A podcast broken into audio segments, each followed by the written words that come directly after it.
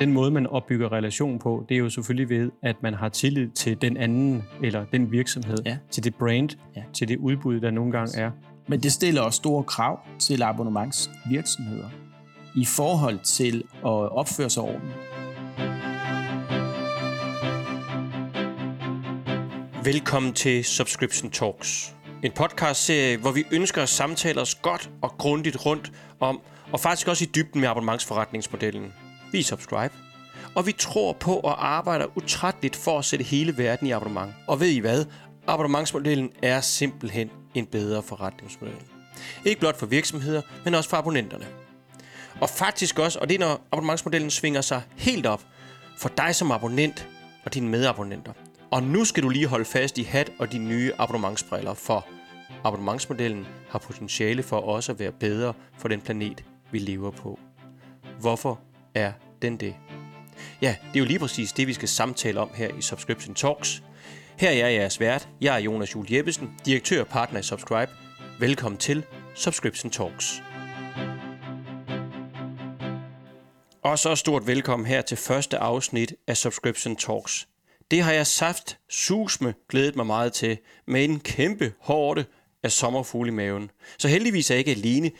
Det vil sådan set også være top besynderligt i en samtale podcast. Jeg har allieret mig med en god ven, min partner i Subscribe, en vaskeægte abonnementstosse, det er Morten Sur Hansen. Han vil være min medvært. Sidenhen i programmet vil vi ringe til en anden god samtalekammerat, det er Louise Byg Kongsholm fra Pejgruppen.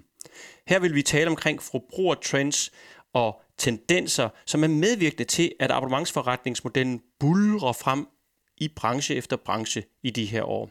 Så velkommen til allerførste afsnit af Subscription Talks, et rigtigt intro-afsnit til fænomenet abonnement. Og Morten, du er med på linjen, er du ikke? Jeg er med på linjen, Jonas, og tak fordi jeg må være med i øh, den første podcast. Og linjen, det er faktisk vores kontor her i København, hvor vi sidder. Præcis. Så, og der bliver heldigvis arbejdet med abonnementsforretninger rundt om os, så det er jo skønt. Så vi sidder lige midt i bevægelsen, gør vi ikke det? Det gør vi. Ja. Men Morten, kan du ikke lige prøve at fortælle mig, lige her til at starte med, hvordan kan det egentlig være, at du startede Subscribe for små 10 år siden? Jo, det vil jeg meget gerne. Øh, Men jeg tror egentlig, Jonas, for at øh, svare på det spørgsmål, så skal vi lige øh, kigge lidt på hele abonnementshistorien. Meget gerne. og den udvikling, som, som abonnement har, har været igennem. Fordi i virkeligheden så er abonnement jo en elgammel forretningsmodel. Man kan i hvert fald spore den tilbage til, til 1600-tallet. Og øh, i 1749 for eksempel, øh, der startede Berlingske Tidene jo med at sælge avisabonnementer i, øh, i Danmark. Berlingske er jo den virksomhed, hvor, hvor vi også har været, Jonas, men, øh, men de startede altså med abonnement, før, før vi kom til. Lige et par Så, år. Lige et par år, ja. Så i mange, mange øh, hundrede år, der har øh, aviser øh, sidenhen, øh, magasiner og andre former for publikationer jo solgt øh, deres produkter i abonnement.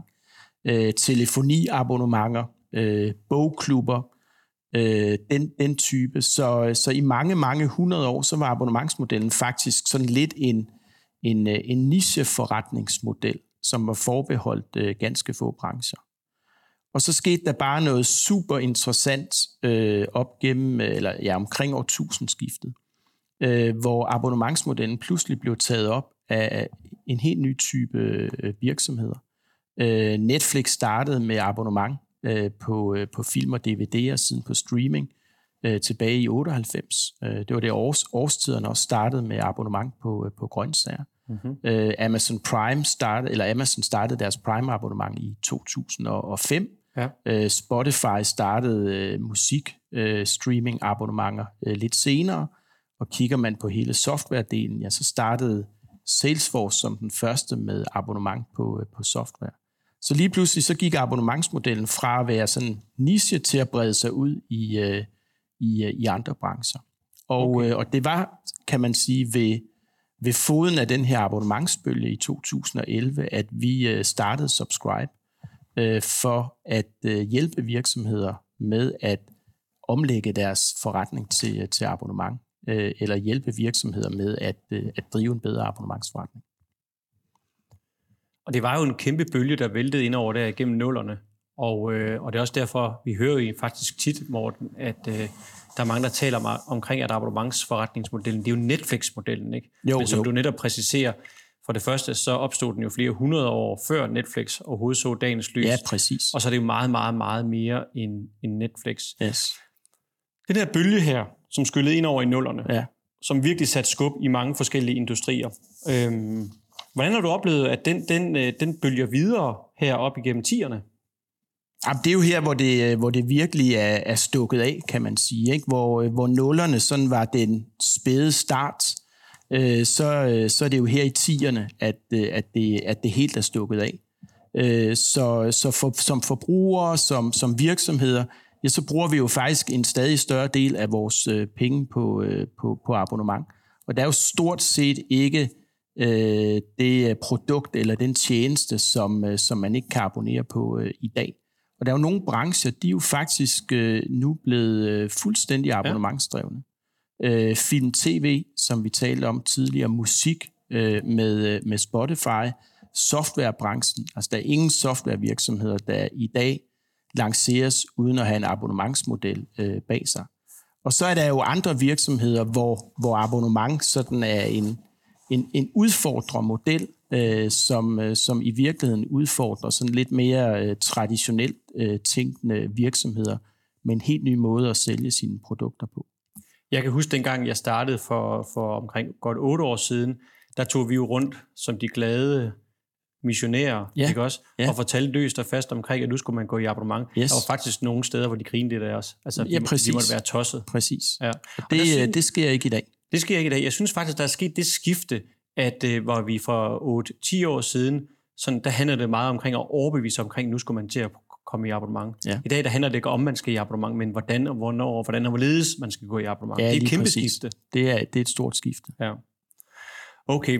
Kan du ikke prøve lige at give nogle konkrete eksempler på, øh, på, øh, på abonnementsmodeller, som er ret interessante, som, som du sidder og kigger på lige nu? Jo, altså, øh, vi, vi kan jo tage den der udfordrervinkel, øh, som, jeg, som jeg talte om øh, tidligere, fordi det er noget af det, jeg synes, der er interessant, det er, hvor abonnementsforretningen, øh, modellen øh, udfordrer øh, traditionelle øh, virksomheder. Jeg ved ikke, om du har set, Jonas, de her cykler med de blå, fordæk, øh, som, øh, som, som cykler rundt overalt i Aarhus og, og København. Jeg ved ikke, om du har set, at vi faktisk har firmaabonnement på dem. Nå, det er rigtigt. Det er rigtigt. Yes. Og, øh, og det, er jo, øh, det er jo den hollandske virksomhed Swapfeeds, mm. som, øh, som er cykler i, øh, i abonnement. Kan du ikke lige fortælle lytterne, hvad swapfeeds det egentlig betyder? jo, Swapfeeds er egentlig hollandsk for byttecykel. Ja. Øh, så det er egentlig en cykel, du har i abonnement og kan bytte ud med en anden, når, når du har lyst til det, eller stoppe med at abonnere, når du har, har lyst til det. Og øh, det er altså en virksomhed, der startede i, øh, i Holland for, øh, for bare fem år siden, og som nu har mere end, end 200.000 abonnenter i Europa, og vel en, en 10-15.000 i, øh, i Danmark. Og det er et super simpelt koncept, 175 om måneden, og så får man en cykel stillet til rådighed.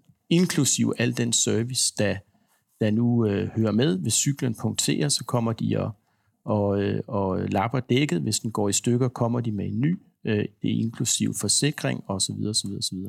Så frem for at købe en cykel, bruge 3-4.000 på det, så kan man altså abonnere på, øh, på adgang til en cykel. Og det er klart, hvis man er en traditionel øh, cykelhandler, eller cykelproducent, eller cykelkæde, så må man jo, så må man jo kigge på det her med, øh, med interesse og, og måske en lille smule frygt. Vi er gået hen og blevet ret gode venner med de her swap feeds. Det skal lige siges, vi har ikke fundet på konceptet i Subscribe, men vi er gået hen og blevet ret gode venner med dem. Og øh, jeg kan huske, da vi talte med dem, så sagde de, at der for 5-6 år siden, da de startede nede i den her hollandske universitetsby, jamen der var der jo selvfølgelig i den by traditionelle cykelhandlere, som, cykle, som solgte cykler på helt traditionel vis. Man ser ja. den her forhandler for sig med x antal mange, mange cykler indenfor, og så et værksted ude bagved. Altså man har et kæmpe, kæmpe lager, ikke? Jo. Den forhandler, den type forretning, er faktisk mere eller mindre en uddød race i den by. Ja. Det er ret skræmmende og Ja. ret interessant, Ja. synes jeg. Når man går ind i, ind i en Swapfeeds butik, så er der én cykel, Yes, og så er der et kæmpe værksted. yes. Ikke? Altså, det er jo et kæmpe skifte, også bare det at gå ind i forretningen og opleve den, ikke? Jo. At, øh, at, øh, at Så det man det, kan, jo, man kan jo spørge sig selv, hvis man kan abonnere på, øh, på cykler eller, eller biler, hvilke typer af produkter kan man så ikke abonnere på? Præcis. Vi mærker det også her i Subscribe. Ja, det gør vi. Ja. Hvordan mærker vi det? Hvordan oplever du det? Jamen, øh, men øh, jeg oplever jo det her med, at øh, som du sagde tidligere, at abonnement øh, i stigende grad er ved at blive øh, mainstream. Og vi oplever flere og flere virksomheder, der kommer til os, som ikke er i abonnement, øh, men som gerne vil i abonnement. Så vi hjælper faktisk øh, mange danske virksomheder med at øh, udvikle og implementere abonnementsordninger. Det er store virksomheder. Det er sådan nogle som Matas, der lancerede øh, abonnementskoncept øh, sidste år. Danmarks største bilforhandler, Ejner Hessel, øh, nattelivskoncernen Rekom, øh, Salling Group og, øh, og Føtex, hvor vi har lavet et, et Øko Plus abonnement. Så, øh, så vi oplever egentlig, at, at rigtig, rigtig mange store og mellemstore virksomheder har abonnement på, øh, på agendaen, og i stigende grad efterspørger hjælp til, hvordan man skal komme i abonnement. Ja. Og interessant nok, så er det jo også, altså, vi, vi så det rigtig, rigtig meget på B2C-forretninger, men altså nu begynder der at mixe sig en masse business-to-business forretninger ind, som Klart. ser fuldstændig de samme bevægelser. Ikke? Klart. Ja. Der er det jo den her software altså service, der har, har drevet det, og, og nu efterspørger virksomhederne jo også alt muligt andet altså service. Mm. Du er jo selv en entusiast inden for abonnementer. Ja, det må man sige. Har du egentlig talt på, hvor mange abonnementer du har derhjemme? Ja, altså sidst jeg talte, og det gør jeg jævnligt, der var vi op over 50 øh, abonnementer i, øh, altså privat i, øh, i, i husstanden. Så, øh, så det, er jo, øh, det er jo på tværs af, af rigtig, rigtig mange kategorier. Jeg ved ikke, Jonas, kan du se, at jeg har fået nye briller? Det kan jeg faktisk eksempel. godt se. Ja. Yes. Ja. Og øh, det er jo faktisk øh, briller i abonnement. Ja. Og øh, de er fra Synoptik. Øh, de ser som, godt ud. Så, tak, for det, ja. tak for det. Ja. Og øh, de lancerede jo øh, briller i abonnement øh, her i, øh, i efteråret, så det er ganske, ganske nyt. Øh, og øh, det er et meget simpelt koncept. Øh, man, øh, man vælger op til, til tre forskellige par, par briller, øh, betaler et øh, månedligt beløb for, øh, for sine briller, ejer dem ikke selv, øh, og efter et, et år, så kan du øh, bytte dem ud med, med andre stel eller glas, hvis øh, du har lyst til det. Og øh, det har faktisk den lidt sjove øh, konsekvens, synes jeg, at, at jeg endte jo sådan set med at bruge mange flere penge på briller, end jeg, øh, end jeg ellers ville have gjort. Jeg endte faktisk med, med tre forskellige par øh, til en højere pris, fordi... Hvad giver det, du egentlig om måneden for det abonnement? Jamen, jeg giver omkring 500 øh, kroner om måneden, ja. øh, men, men så kom jeg så også afsted med, øh, med, med briller for ja, mere end 15.000 kroner. Ja. Og det havde jeg jo aldrig nogensinde øh, betalt, hvis, øh, hvis jeg skulle have lagt det kontant. Der er man jo lidt voldsomt opsalgsmulighed, der ligger for synoptik ja, der, ikke? Ja, ja, en kæmpe gevinst for, øh, for den virksomhed, der, der pludselig kan... Øh, det er også fordi, jeg tænker jo ikke, jeg tænker jo prisen anderledes, fordi øh, hvis nu jeg taber de her briller, øh, mm. de bliver væk for mig, så er det sådan set også dækket af mit abonnement, ja. at jeg kan gå ned og, og få et par, et par nye. Så jeg ser jo prisen som både produktet og så hele den servicepakke, der ligger rundt om. Og det er det, der er ret interessant, synes jeg, med de her abonnementer, det er, at du så at sige ikke ser andre steder hen, når du har abonnement her. Præcis. Man kan aldrig drømme om, når man har et fitnessabonnement til fitnesskæde A, så er det ikke sådan, at om morgenen, når du skal ud og træne, så overvejer du lidt, skal jeg gå i A, eller skal jeg gå i B? Nej, nu er du hengivet dig til A, så går du i A. Præcis. Ikke? Og det er jo der i den her loyalitet, yes. og den her øh, altså, ændring i adfærden, der faktisk er, er super, super ja, interessant. Præcis. Ja. Men der er jo langt op til 50, Jonas, så, øh, så det er jo også øh, både cykler og biler, øh, ja. som vi har i, øh, i, øh, i abonnement øh, derhjemme. Ikke? Så er det jo selvfølgelig øh, måltidskasser øh, og dagligvarer fra øh, Philop øh, Netto.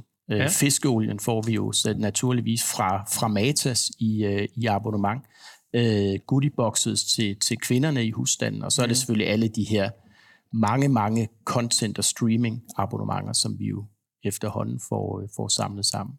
Så, øh, så det, bliver, det bliver til en del. Ja, det er godt nok mange. Kan jeg vide, om jeg selv kan, kan slå det? Ja, hvad, ja du, kan jo, du kan jo prøve at, at, at, at lave regnstykket. Det er ikke sikkert, Jonas, det er Nej, men, øh. nej. Men hvad er egentlig, øh, hvad er egentlig dine yndlingsabonnementer i, i øjeblikket?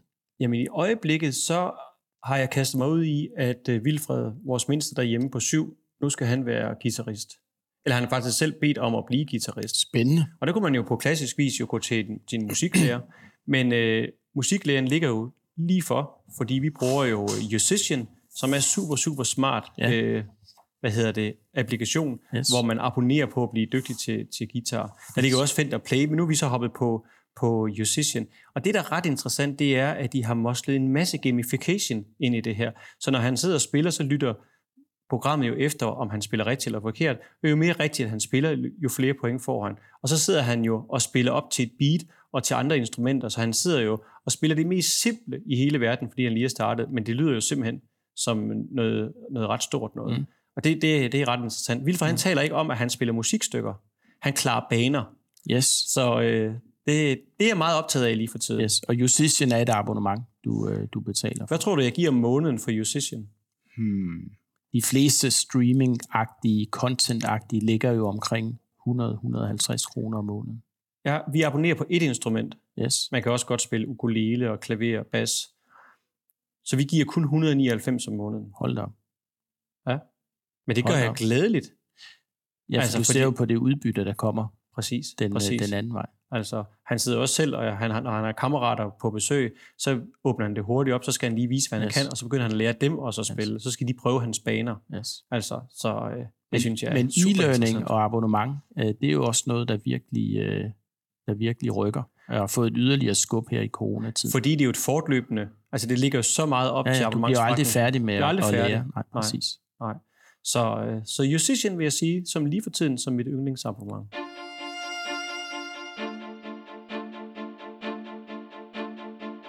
Morten, kan vi ikke lige prøve at fokusere lidt på, øh, hvordan det kan være, at virksomhederne de faktisk begynder at skifte deres traditionelle transaktionsbaserede forretningsmodel ud Jo. til fordel for, for abonnement? Jo.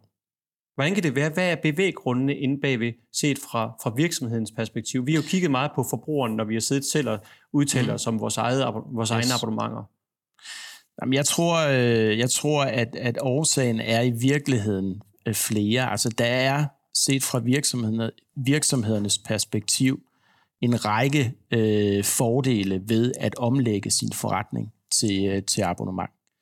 Øh, men jeg tror faktisk, der er en årsag, som måske er lidt vigtigere end, øh, end alle de andre. Det handler om det her med, med relationer øh, og med, med loyalitet. Fordi når du vinder en kunde ind i et abonnement, så vinder du samtidig en kunde, som har besluttet sig for at være kunde over tid øh, Ja. hos dig. Ikke? Og, øh, og det gør jo, at den her kunde committer sig øh, til, øh, til, til virksomheden. Du nævnte det med fitness tidligere, at, at hvis man hvis man er medlem i, øh, i et fitnesscenter, så kigger man sådan set ikke på andre. Nej. Hvis man abonnerer på en bogstreaming-tjeneste, så, så kigger man jo ikke øh, bogudvalg øh, nogen andre steder.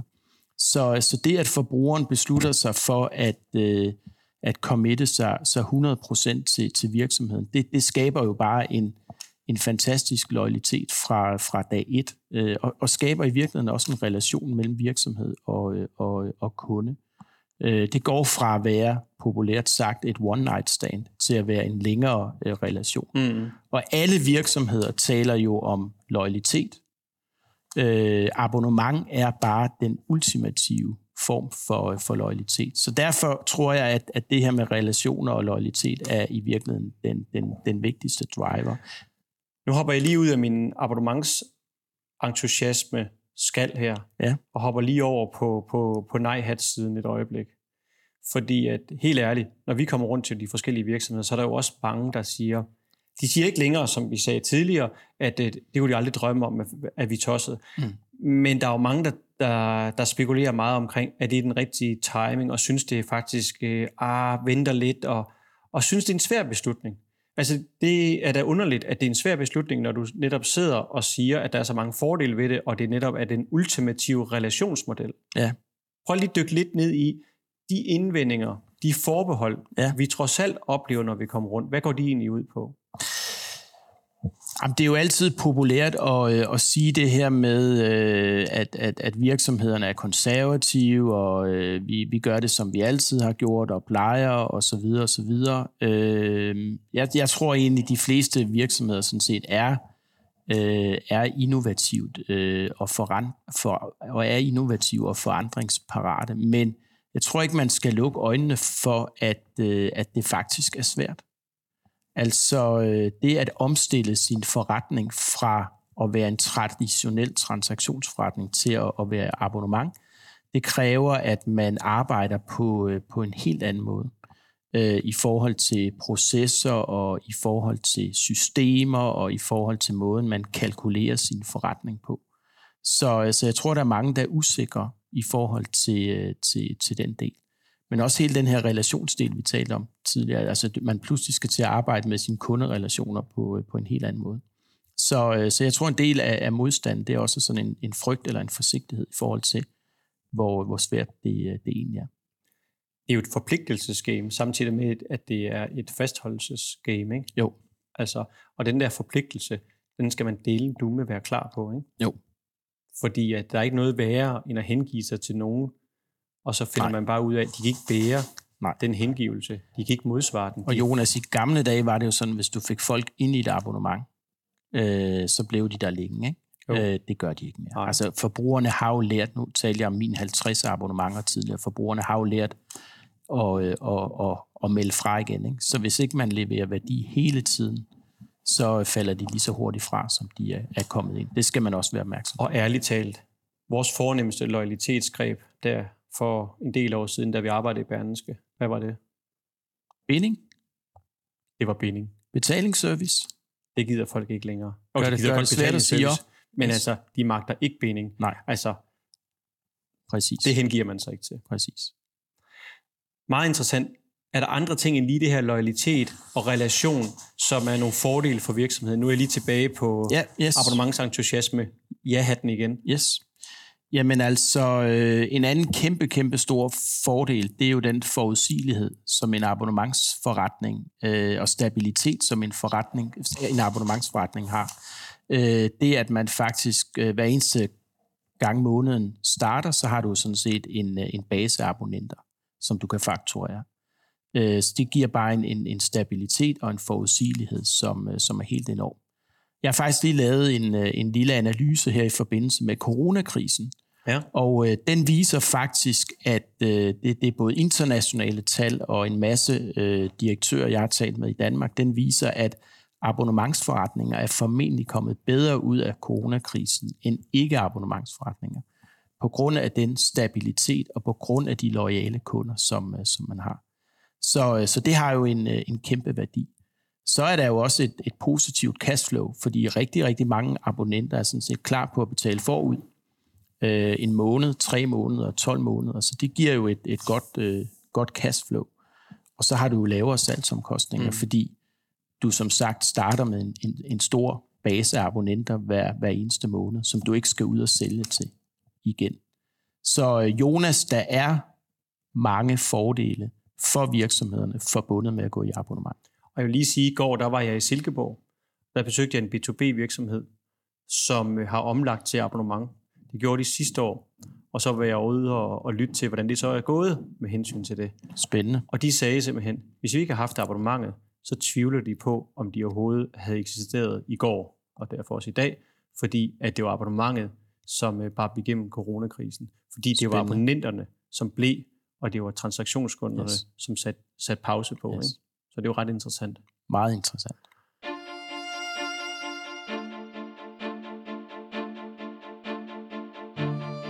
Skal vi ikke lige køre lidt længere ud mod vest?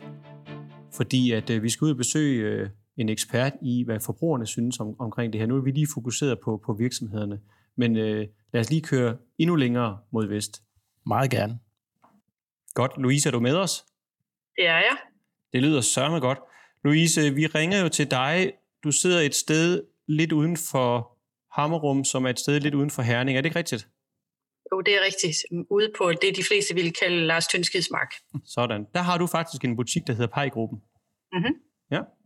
Og øh, kan du ikke lige ganske kort fortælle, hvem du og hvem Pejgruppen er? Så vi lige... øh, det kræver et par timer, hvis vi skal nå det hele, men helt overordnet set er vi øh, Skandinaviens største trendinstitut og beskæftiger os med øh, forbrugeradfærd og øh, specielt med fokus på livsstilsbranchen, retail og e-tail. Og det er jo lige præcis derfor, vi ringer til dig. Fordi vi har simpelthen nogle forbruger spørgsmål til dig. Det var jo spændende, det glæder jeg mig til. Ja. Men inden jeg lige kommer til det, så har jeg lige sådan et opvarmningsspørgsmål. Sådan lidt stræk ud-agtigt. Er vi klar-agtigt? abonnementsspørgsmål. Fordi Louise, hvad er egentlig dit yndlingsabonnement lige nu? Øh, Netflix er min øh, yndlings streamingtjeneste nu, øh, men ellers så er jeg ret afhængig af streamingtjenester, må jeg jo desværre indrømme. Okay. Udover Netflix, som vi alle sammen er dybt afhængige af, på godt og ondt, hvad er du så afhængig af inden for streaming? Øh, altså streaming, øh, også bookmate bruger jeg rigtig meget med hensyn til bøger. Det er rigtig godt til havearbejde, når mm. man lige får fyret en bog af ind i hovedet mm. på den måde. Øh, Spotify bruger jeg rigtig meget, både privat og arbejde. Vi laver også vores eget musik her i huset. Øh, ah. Måltidskasser, og så øh, kaffeabonnementer, og så bliver jeg den lykkelige ejer af en hundevalg om fire uger, og der er nok noget abonnement på noget hundefoder, der vil være praktisk. Ja, det er rigtigt. Der er faktisk også nogle dyrlæger, man kan abonnere på. Nemlig noget ja, ja. Så du træder ind i et helt nyt abonnementsunivers, når du får anskaffet dig en lille vose. Ja. Mm-hmm. Det er Nå. typisk corona-adfærd i øvrigt, at skaffe sig, anskaffe sig en hund. Men der er ramt i fælden selv. Ja, ja, ja, og der er jo faktisk udsolgt på de fleste hundehylder. Ja, det, altså, det har været svært at opstøve en, ja. men det lykkes. Så hundevalpe og Netflix, det er noget af det, der har boomet ja, under kører. corona. Ja, lige præcis. Ja. Og så lad os kaste os ud i det. Fordi du er ikke den eneste, der har tosset med abonnementer. Det er forbrugerne faktisk som sådan. Er det ikke rigtigt? Jo, det er de. Øh, og de fleste tænker i første omgang, at abonnement det er noget med mobiler og streaming, men det er jo meget, meget, meget mere. Og det bliver meget, meget mere. Fordi ja. der er masser af potentiale i det. Så når I sidder i PEI-gruppen og kigger i den her store trend øh, kikkert ud over det hele, øh, hvad, hvad ser I så, når vi taler lidt omkring forbrugernes forhold øh, og deres øh, engagement i abonnementer? Jamen, øh, der er jo fantastisk ord, som jeg tænker øh, hænger alle langt ud af halsen, og det er det her engelske ord, der hedder convenience, og som vel kan omsættes til nemhed eller, eller noget lignende til dansk. Og det er egentlig et ord, jeg er lidt træt af at bruge, fordi det er blevet lidt sådan fortærsket ord, men det er jo det, det handler om, at øh, tingene skal være praktiske, nemme og tidsbesparende, og netop det her tidsaspekt, nu ved jeg godt, at vi lige har fået serveret nogle coronamåneder derhjemme, men det kan vi pille ud af ligningen.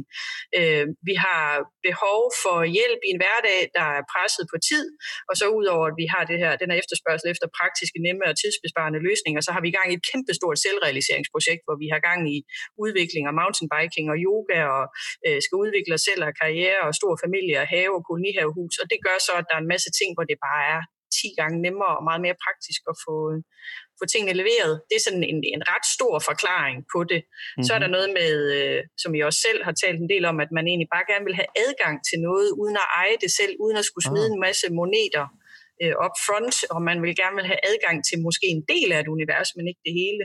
Og så er der hele det element med, at det er sjovt og nyt og spændende, og der er blandt andet inden for hundeverdenen, som jeg snart skal kaste mig ud i, der er der jo forskellige bokse, hvor der hver måned dukker noget op som en stor overraskelse til hunden og hundeejeren, altså det der surprise-element. Så der er mm. mange gode forklaringer på, hvorfor det er blevet populært allerede, og hvorfor der er masser af potentiale i det inde.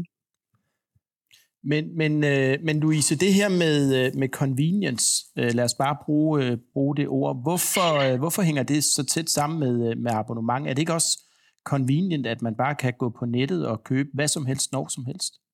Jo, men du skal tænke på, at den moderne forbruger, der er ekstremt tidspresset, og når man talte præ-corona, så, så talte man om, at et moderne menneske forsøgte at stoppe 27 timers aktiviteter ind i et døgn, mm. og det vil sige, at der konsekvent mangler tre timer. Så der er simpelthen behov for det der mentale bredbånd, som vi alle sammen har, der både skal indeholde arbejdsbeslutninger, men også indkøbsbeslutninger, og hvad skal vi have at spise til aftensmad, og hvad skal der ellers ske? At der simpelthen er noget af den der mentale kapacitet, der bliver frigjort ved, at noget bare kører per automatik, altså noget, hvor man ikke skal tænke over det mm. hvor, hvor det bare sker af sig selv. Og det kan faktisk i mange tilfælde godt lade sig gøre, hvis det er et brand, man har og en service, man har tillid til, så kan, vil man gerne som forbruger udlicitere en del af de der beslutninger til, når det er et brand eller en leverandør eller en service, som vi har høj tillid til, og det kan I blandt andet øh, jo bruge øh, måltidskasserne som et eksempel på. Her er der mm. nogle andre, der træffer en beslutning om, hvad du skal have at spise, og det er du helt tryg ved. Der er vel nærmest noget kompleksitetsreduktion i det her. Ja, rigtig meget. Altså, vi træffer jo de her over 2.000 beslutninger hver dag, og for hver gang der er nogen, der træffer en beslutning for os, som vi er trygge ved, og er, hvor vi er tilfredse med det, den beslutning, der bliver truffet, og de varer, der bliver leveret, og den service, der bliver leveret, så frigør det plads, og det frigør beslutningskapacitet til andre ting, der er vigtigere. Det er meget interessant, fordi at øh, man jo ofte taler omkring forbrugerens ønske om det frie valg, og kunne have ja, alle ja. muligheder åbne. Men rent faktisk, måske inde i noget psykologi, er det faktisk rigtig, rigtig rart at man kan hengive sig til et brand, man er tryg ved, har tillid til, og at det er årstiderne, eller scanfood, eller ret nemt, der egentlig styrer, hvad vi skal have at spise tirsdag, torsdag, lørdag, eller hvilke dage man nu vælger, ikke? Jeg tror også, hvis vi havde haft den her samtale for 10 år siden, 15 år siden, hvor der slet ikke var snak om abonnement, der havde det nemlig heddet, at øh, forbrugerne skal have alle valgmuligheder, alt skal være tilgængeligt på hylderne, det er freedom of choice, man skal selv kunne personalisere og vælge, og det har været øh, dogmet for daværende tidspunkt, men, men verden er bare blevet så kompleks, alt er muligt, alt er tilgængeligt, alt kan shoppes og leveres med få timers øh, mellemrum, så når alt bliver muligt, så bliver det svært at overskue, og så bliver man nødt til inden for nogle områder at sige, at jeg overlader simpelthen beslutningskraften til nogle andre, fordi det har jeg ikke mentalt bredbånd nok til selv at håndtere. Mm. Louise, du talte øh, tidligere om det her fænomen øh, med, at der er mange, der hellere vil lege end at eje. Altså den her adgangsøkonomi, hvor man også abonnerer på, øh, på de dyre ting. Kan du ikke prøve at sætte nogle flere øh, ord på, øh, på det, også hvem, hvem det især henvender sig til?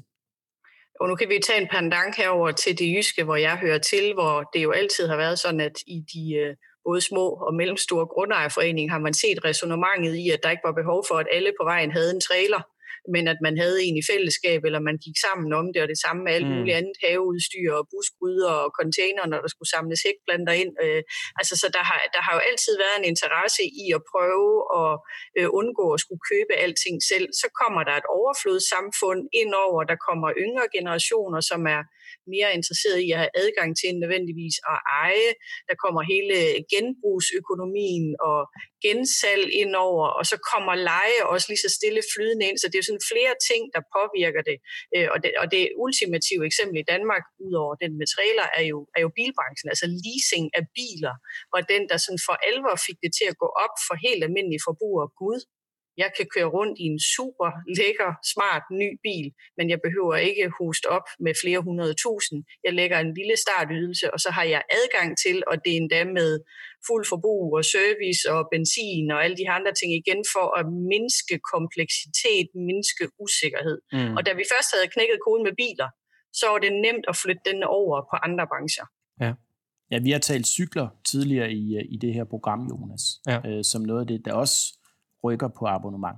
Det er jo faktisk fået sin egen, brillerne også, men det er jo fået sin egen kategori rent faktisk, mobility, altså service. Ja. Du køber ikke en bil, nej, du abonnerer på mobilitet. Yes. Og den nemhed, og så er vi tilbage i convenience også, øh, der ligger i det. Ja, så, ja. og så at der er nogle andre, der tager sig af problemerne, netop mm. med den der bil. Hvis det er bilen, så skal den på værksted. Hvis det er en cykel, så punkterer den. Altså, du simpelthen får fjernet noget af kompleksiteten hos dig selv og lægger det over til nogle andre. Ja, det er du villig ja. betale for, fordi du har begrænset tid, men gode ressourcer, og vil hellere bruge tiden på noget andet. Hvad hedder det? Når du så kigger i fremtidskrystalkuglen, hvad ser du så af kategorier, der vil gå i abonnement? Altså når, når man tegn, snakker abonnement, så tænker de første jo på, øh, de fleste jo på mobilabonnementer og streaming og øh, content i det hele taget, og så er den langsomt flyttet over på, på fysiske produkter, hvor det så kan være alt det her hundeudstyr, eller det kan være kaffe, kaffebønder, eller kaffekapsler, og øh, måltidskasser, og dagligvarer på abonnement med, med fill-up, og så er det rykket over i fysiske produkter, og der er et utal af muligheder. Der er grundtanken egentlig herfra, kan du så se at komme i gang? Der er masser af muligheder. Mm. Det, der så kommer på bagkant af det, er jo adgang til eller abonnement på services, mm. øh, som ligger på toppen af det, om det så er lappeservice på dit cykel, eller alle de her ting i hverdagen, som vi er ret trætte af at gå rundt og bruge tid på, om det så er rengøring, eller bilvask, eller haveabonnement, eller netop bilen. Øh, så der er masser af mulighed både i produktkategorien, men ikke mindst når vi så lægger services til øh, som næste udviklingstrin. Mm. Ja, ja. Spændende. Nu taler vi jo meget øh, forbrugere her. Tror du også, at det her er en tendens, som, øh, som altså virk, vil virksomheder også begynde at abonnere? Øh, Jamen, jeg sad faktisk lige og reflekteret over, fordi jeg vidste, Jonas han ville spørge mig, hvad min favorit øh, øh, abonnementsløsning var. Jeg svarer jo ud som privatperson, at ja. streaming fylder rigtig meget, men når jeg sådan lige kigger igennem herude i firmaet, hvad vi har abonnement på, vi har abonnement på, øh, på Outlook, på indløsningsaftaler, mobil, øh, printer, kaffemaskine, altså der er jo faktisk en ret stor mængde abonnementsløsninger eller leasingløsninger, øh, mm. vi har her i firmaet også, og den tror jeg egentlig bare vil brede sig på samme måde, specielt i en situation, hvor vi står, som vi står i nu, hvor det at have en masse penge på kontoen, mm. måske ikke lige er de, det de fleste har, og at man måske har behov for nogle produkter eller nogle services, som, hvor man ikke kan huske op med en stor mængde penge, men vil have adgang til, mm. og så vælger man en abonnements- eller leasing-ydelse ja, i stedet ja. for. Det er meget interessant. Vi taler faktisk nogle gange og kan spotte lidt, Morten, det her med, at det der egentlig ikke er din kernebeskæftigelse i virksomheden. Ja. Altså hos PEI-gruppen er det ikke jeres kernebeskæftigelse at have en velfungerende printer. Den skal bare køre helt af sig selv. Mm. Ja, Eller hvis den gøre rent, kører- eller hvad pokker det er, ikke? Jo. Ja, og hvis, og hvis det ikke fungerer, så skaber det så- simpelthen så meget frustration her i huset, fordi der er ikke nogen, der ved, hvordan de skal håndtere det, og der er ikke nogen ansat til at håndtere det. Det skal bare køre, øh, og I kan næsten forestille jer, hvad det er, der sker, når kaffemaskinen ikke fungerer mandag morgen herude på kontoret. Ja, ja præcis. Ja, ja, det dur ikke. Men det er jo i virkeligheden de samme ting, vi oplever som forbrugere, altså convenience og, øh, og, og adgang, som vi også i stigende grad kommer til at efterspørge som virksomheder. Ja, og jeg tror tror det, altså hvis vi tager sådan helt ind til kernen, så hele det her convenience, con, øh, convenience grundtanken, trenden, og, og at vi har gang i et kæmpestort selvrealiseringsprojekt, både som mennesker og som virksomheder, og gerne vil af med en masse opgaver, det, det, det er en kæmpestor driver i det her. Så ligger der lidt en sekundær driver i den type abonnementer, hvor det er den her abonnement, surprise, forkælelseselementer. Man ved ikke helt, hvad det er, man får, men man køber nærmest på månedsbasen et, et, et abonnement til sig selv med kosmetik eller blomster eller et eller andet. Det er sådan lidt en anden fortælling, fordi den er jo ikke drevet af convenience, den er drevet af curiosity og surprise. Ikke? Mm. Ja, og selvforkælelse. Mm. Præcis. Meget interessant, Louise. Tusind tak skal du have. Det var så lidt. Lige her på falderæbet i forhold til lige øh, at have, have dig med her på linjen. Hvor kan man ellers øh, støde på jer i PEI-gruppen sådan i Altså, fremtiden? vi har en øh, rimelig øh, velassorteret hjemmeside, så pejgruppen.dk, så har vi øh, lige af, relevans for det her emne og lyttere her, så har vi en retail-konference i oktober, den 6. Ja. oktober i Aarhus og den øh, 8. oktober i København. Den skulle selvfølgelig have ligget i april, men det gør den af gode grunde ikke. Den Mhm. mm-hmm. ligger i oktober. Hvis man er lidt mere øh, videnstung og vidensinspireret, videnssøgende, så har jeg to bøger, jeg har skrevet. Den ene, den hedder Total Retail. Den er ved at være et par år på banen, men den er stadigvæk super god læsning. Og så er jeg lige udgivet her i marts måned, og det har ikke været skide god timing, men Mhm. det var planlagt til udgivelse i marts måned. Der er udgivet en bog omkring målgruppeforståelse baseret på en livsfasemodel, og den hedder Fra vugge til krukke, livsfaser og forbrug. ah, interessant. Og den har jo fået gode anmeldelser. Så Det har den. øh, en anbefaling herfra. Jeg er også nødt til lige at sige, Louise, man kan jo faktisk godt abonnere på jer. Det kan man. Man kan tegne abonnement på vores medier, og man kan også næsten tegne abonnement på mig, fordi jeg dukker op som både konsulent og foredragsholder. Spændende. Fantastisk. Louise, tusind tak, fordi du ville deltage her. Det var mægtigt, mægtigt godt at høre. Tak for de gode inputs. Så Tak. have det rigtig godt. Vi ses jo lige snart til den ene eller den anden konference. Yes, vi ses. Og god fornøjelse med din bog. Morten, det var der, som vi faktisk også godt vidste, at det ville blive rasende interessant at snakke med Louise. Meget, meget interessant at øh, tale med en, øh, en ekspert i øh, forbrugertrends og, og forbrugerbevægelser i, i det hele taget. Hvad står vi tilbage med? Bare hvis du lige skulle lave en opsamling på, øh, på det, Louise har sagt. Jeg synes altså hele det her convenience-begreb, selvom øh, hun var lidt øh, træt af, af ordet, så, øh, så er det jo noget, der bare står øh, super, super stærkt øh, tilbage. Altså vi kommer ikke tilbage til en tid, hvor forbrugerne kommer til at efterspørge øh, mindre convenience. Altså det er, det er en bølge, der, der ruller, så de virksomheder, der formår at lave løsninger, som er øh, convenient, øh, de kommer til at vinde i fremtiden. Det, det gælder jo sådan set både abonnement og, øh, og ikke abonnementsvirksomheder. Øh. Ja. Men så er der den der, det- og det var virkelig det, jeg synes, jeg tog med herfra. Altså den her tanke om, at vi som forbrugere skal tage 2.000 forskellige beslutninger i løbet af en dag.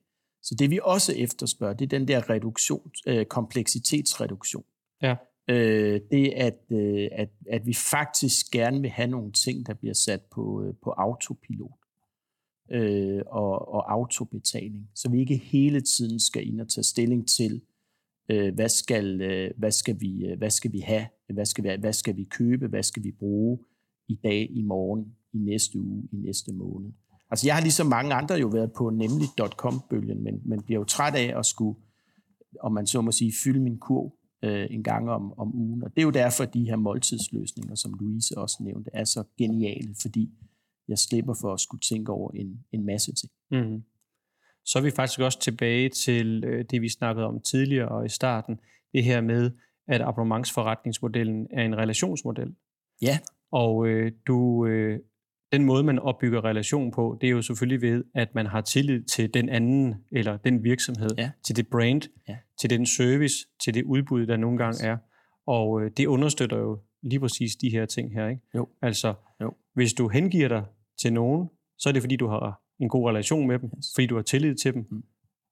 og så binder det ligesom tingene sammen på den måde. Men det stiller også store krav til abonnementsvirksomheder i forhold til at øh, tænke i, øh, i den her relation.